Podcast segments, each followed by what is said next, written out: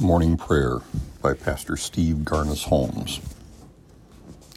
Love would move through me, but for the rubble and clutter I cling to. God, move aside what needs to be moved, clear a way for loveliness.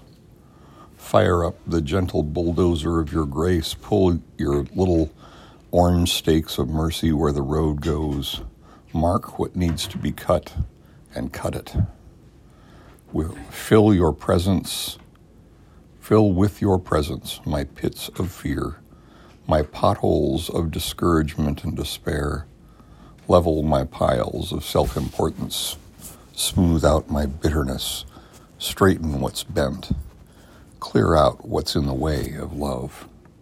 In that wilderness in me, prepare the way for your mystery to unfold.